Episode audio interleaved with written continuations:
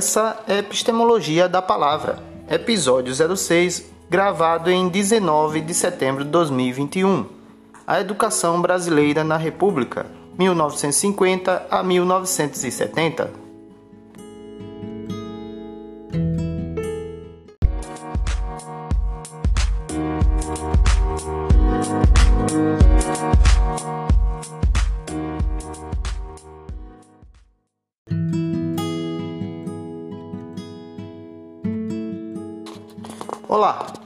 Hoje irei falar um pouco da educação brasileira na República, de 1950 a 1970. É de José Wellington Germano, Ordem e Progresso, o discurso político sobre a educação no Brasil autoritário. De também José Wellington Germano, o livro Estado Militar e Educação no Brasil, 1964 a 1985.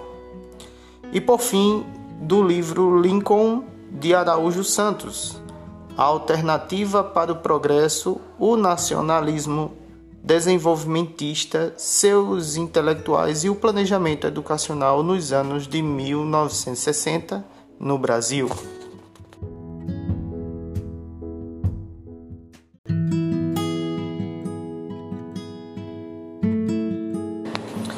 O livro de José Willington Germano, Estado Militar e Educação no Brasil, de 1964 a 1985, é, de forma analítica e diretamente o autor é, reconstituiu é, para o leitor a história mostrando como a ditadura militar esteve aliada com as determinações do capitalismo. De modo a privar as necessidades da classe trabalhadora a favor de um crescimento econômico, acarretando, é, de certa forma, a exclusão social dessa classe.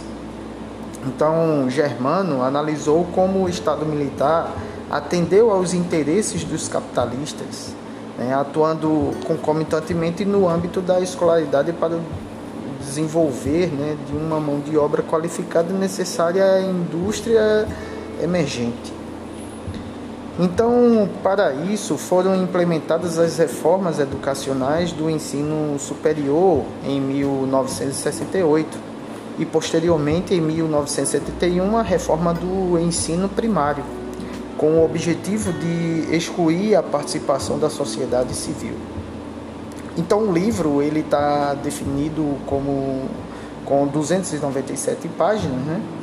Então essa obra é estruturada em cinco capítulos e no primeiro capítulo o autor já elucida né, as intervenções das forças armadas para o controle das, da ordem política e econômica e seu relacionamento com as classes sociais. Então, é, é nas próprias palavras do autor, então pode-se é, depreender é, que os direitos industriais e coletivos foram praticamente liquidados. O Congresso Nacional foi fechado e despojado de suas funções essenciais, e o Poder Judiciário impedido de julgar.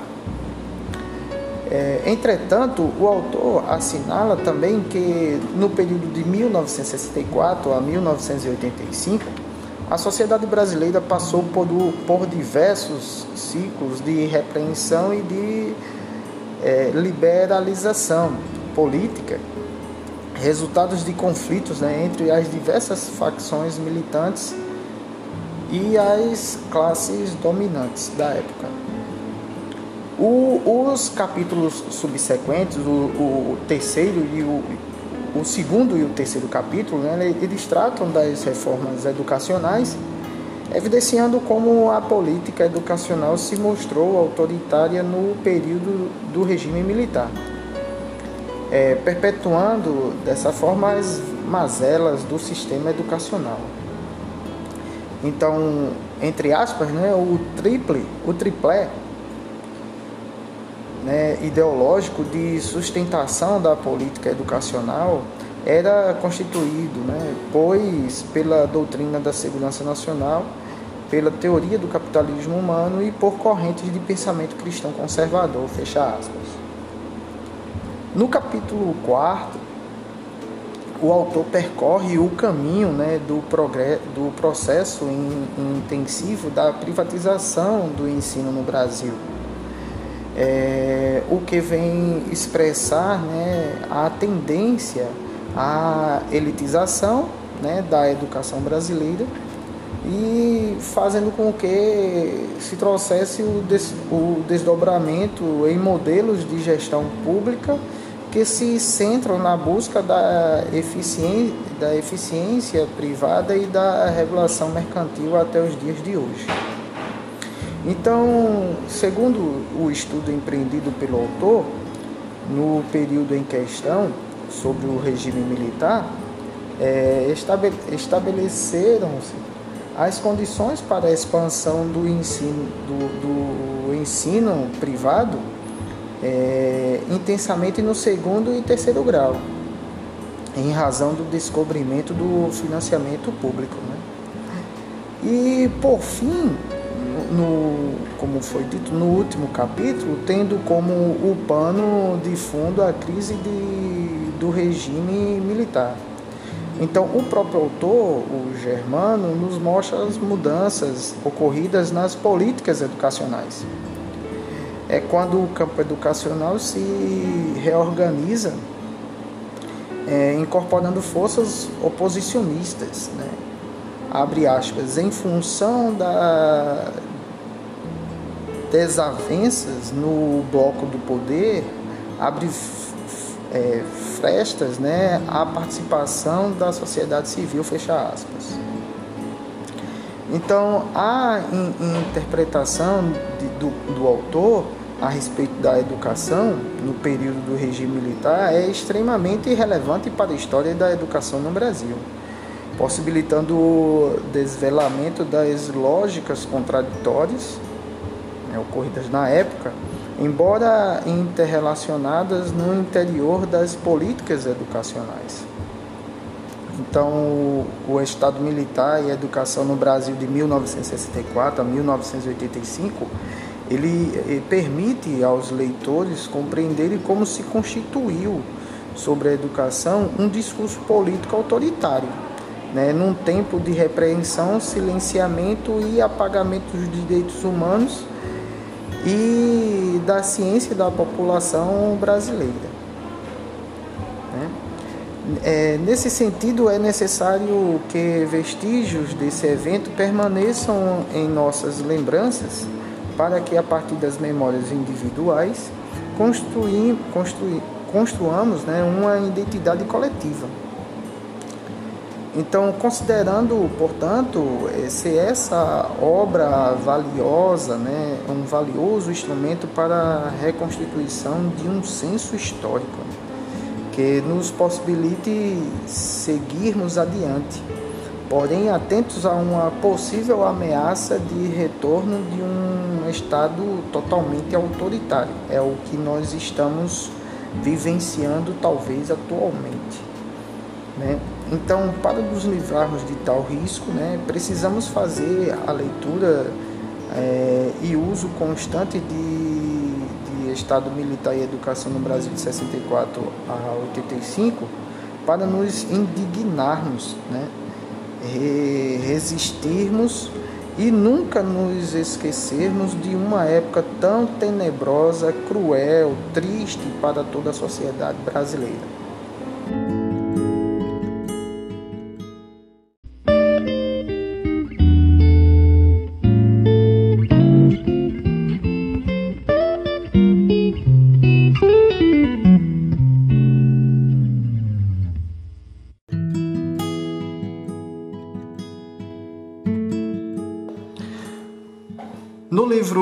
Ordem e Progresso, o discurso político sobre a educação no Brasil autoritário, o Willington Germano ele traz o livro dividido em alguns pontos, é, aos quais eu vou citá-los nesse momento, puxando algumas é, explanações, alguns entendimentos na leitura desse, desse texto.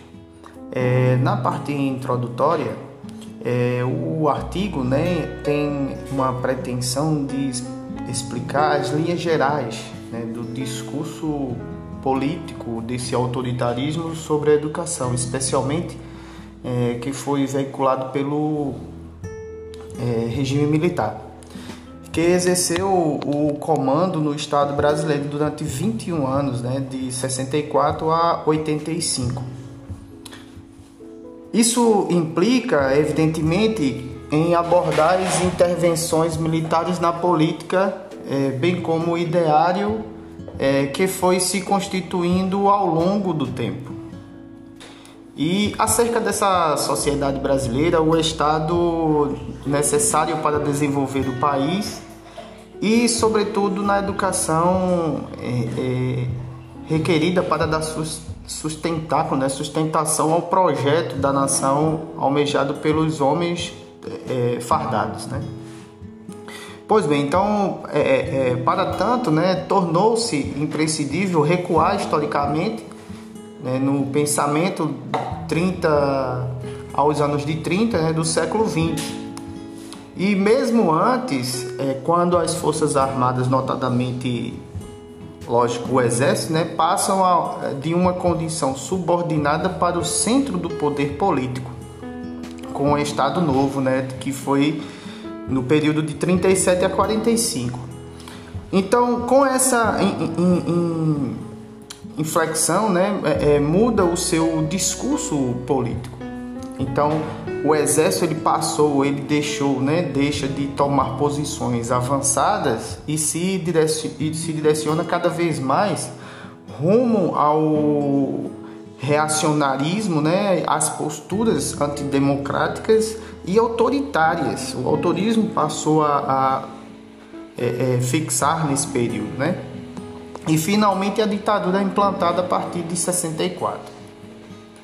Sendo assim, ocorreram mudanças quanto à duração e conteúdo das intervenções militares na política brasileira, né? provocando essas fortes repercussões no campo educacional, principalmente no campo da educação.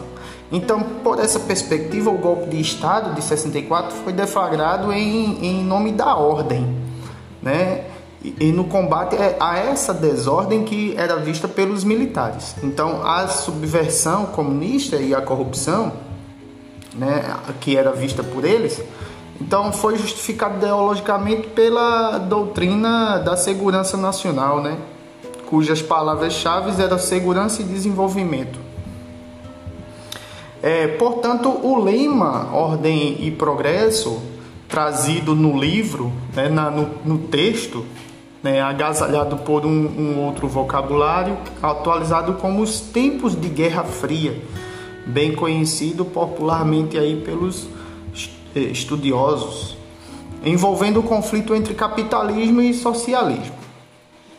Em outro ponto do livro, aonde traz a, a, de fato o termo ordem e progresso, o texto ele divide em duas em partes, melhor dizendo, ordem e o próprio progresso, né?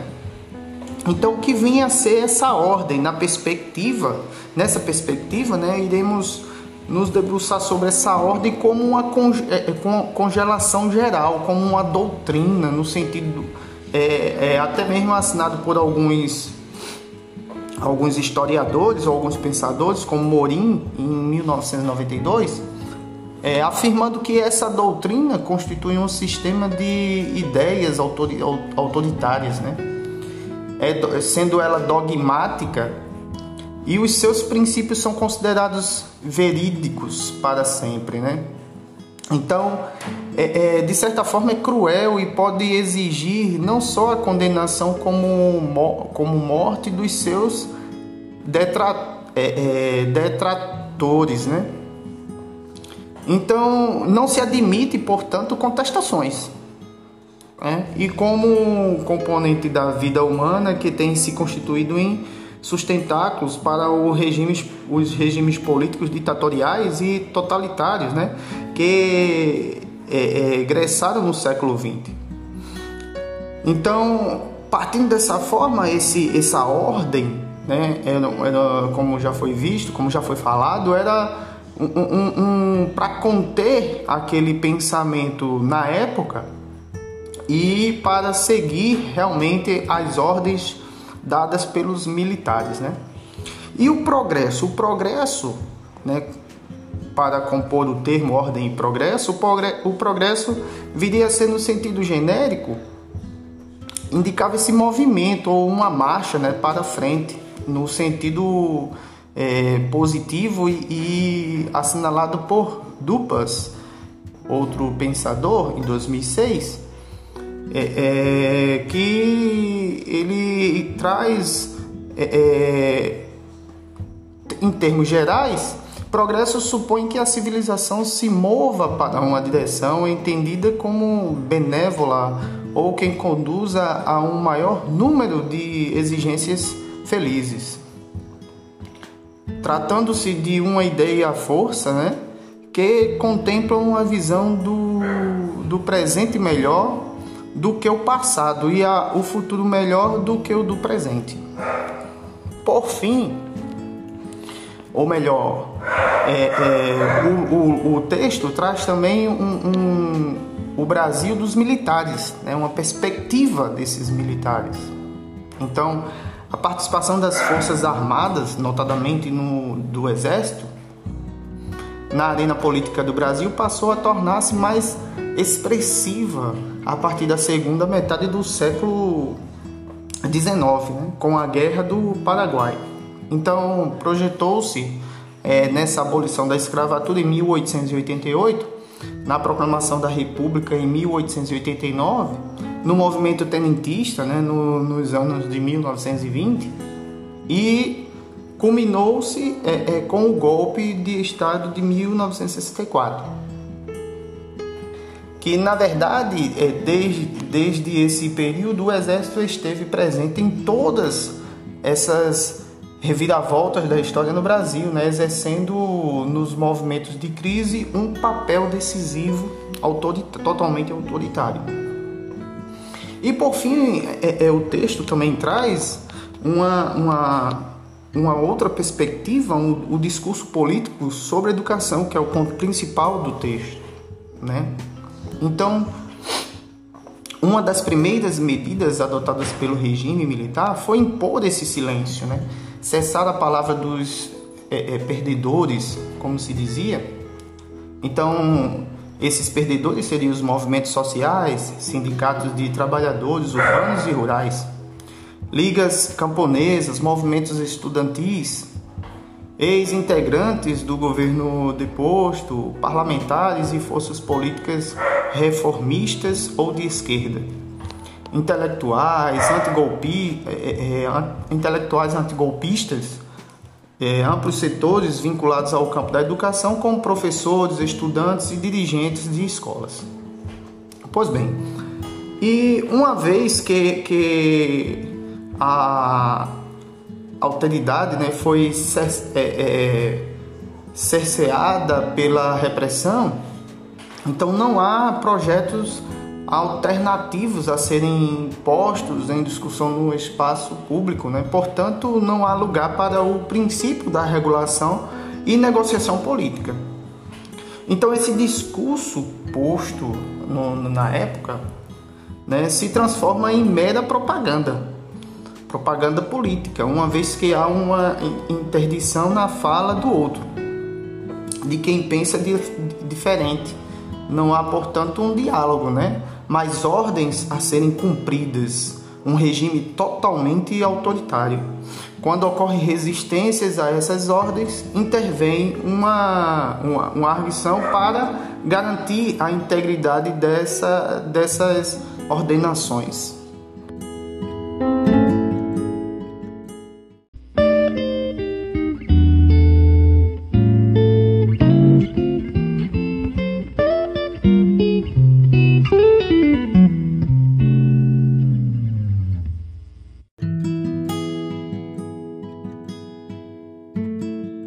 Nesse momento eu trago o legado educacional do regime militar de Demerval Saviani sobre o olhar dos nossos pensadores.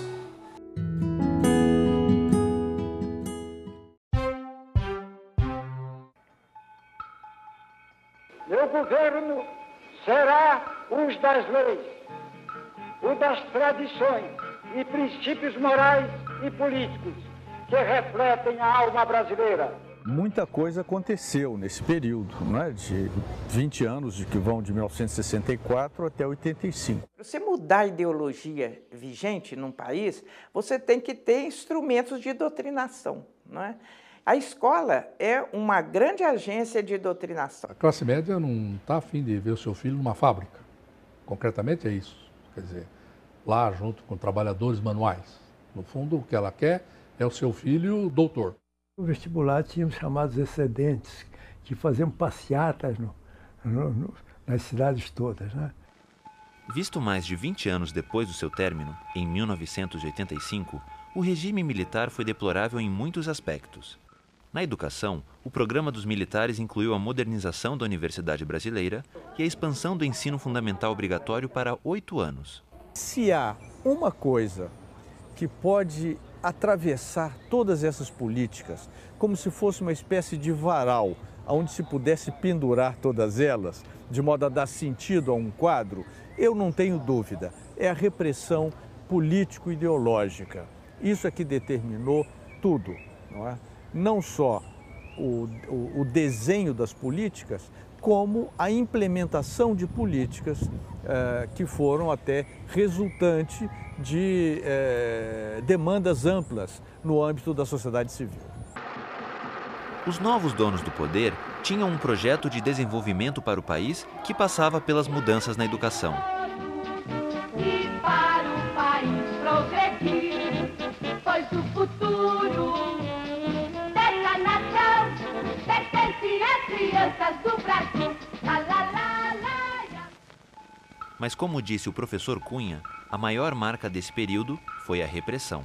Prisão de professores, prisão de líderes estudantis, recolhimento de bibliografia considerada suspeita por qualquer que fosse o critério, é? até mesmo o recolhimento, a estocagem e a proibição de se mexer nos projetores de slides que eram utilizados para os cursos de alfabetização de adultos, já que Paulo Freire foi considerado, considerado uma pessoa ameaçadora à ordem nacional. Vejam vocês.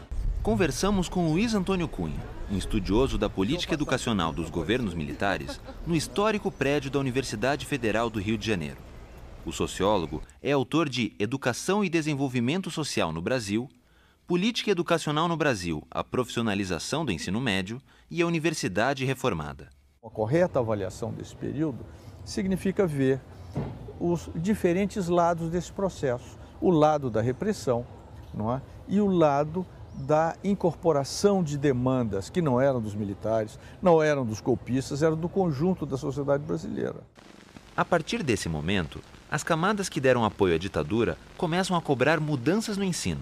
É o relacionamento com as camadas médias, porque foram essas camadas que saíram às ruas em São Paulo e no Rio de Janeiro, com centenas de milhares de pessoas, chegam até a dizer um milhão de pessoas em cada cidade, em apoio ao golpe que haveria de vir e ao golpe recém-dado.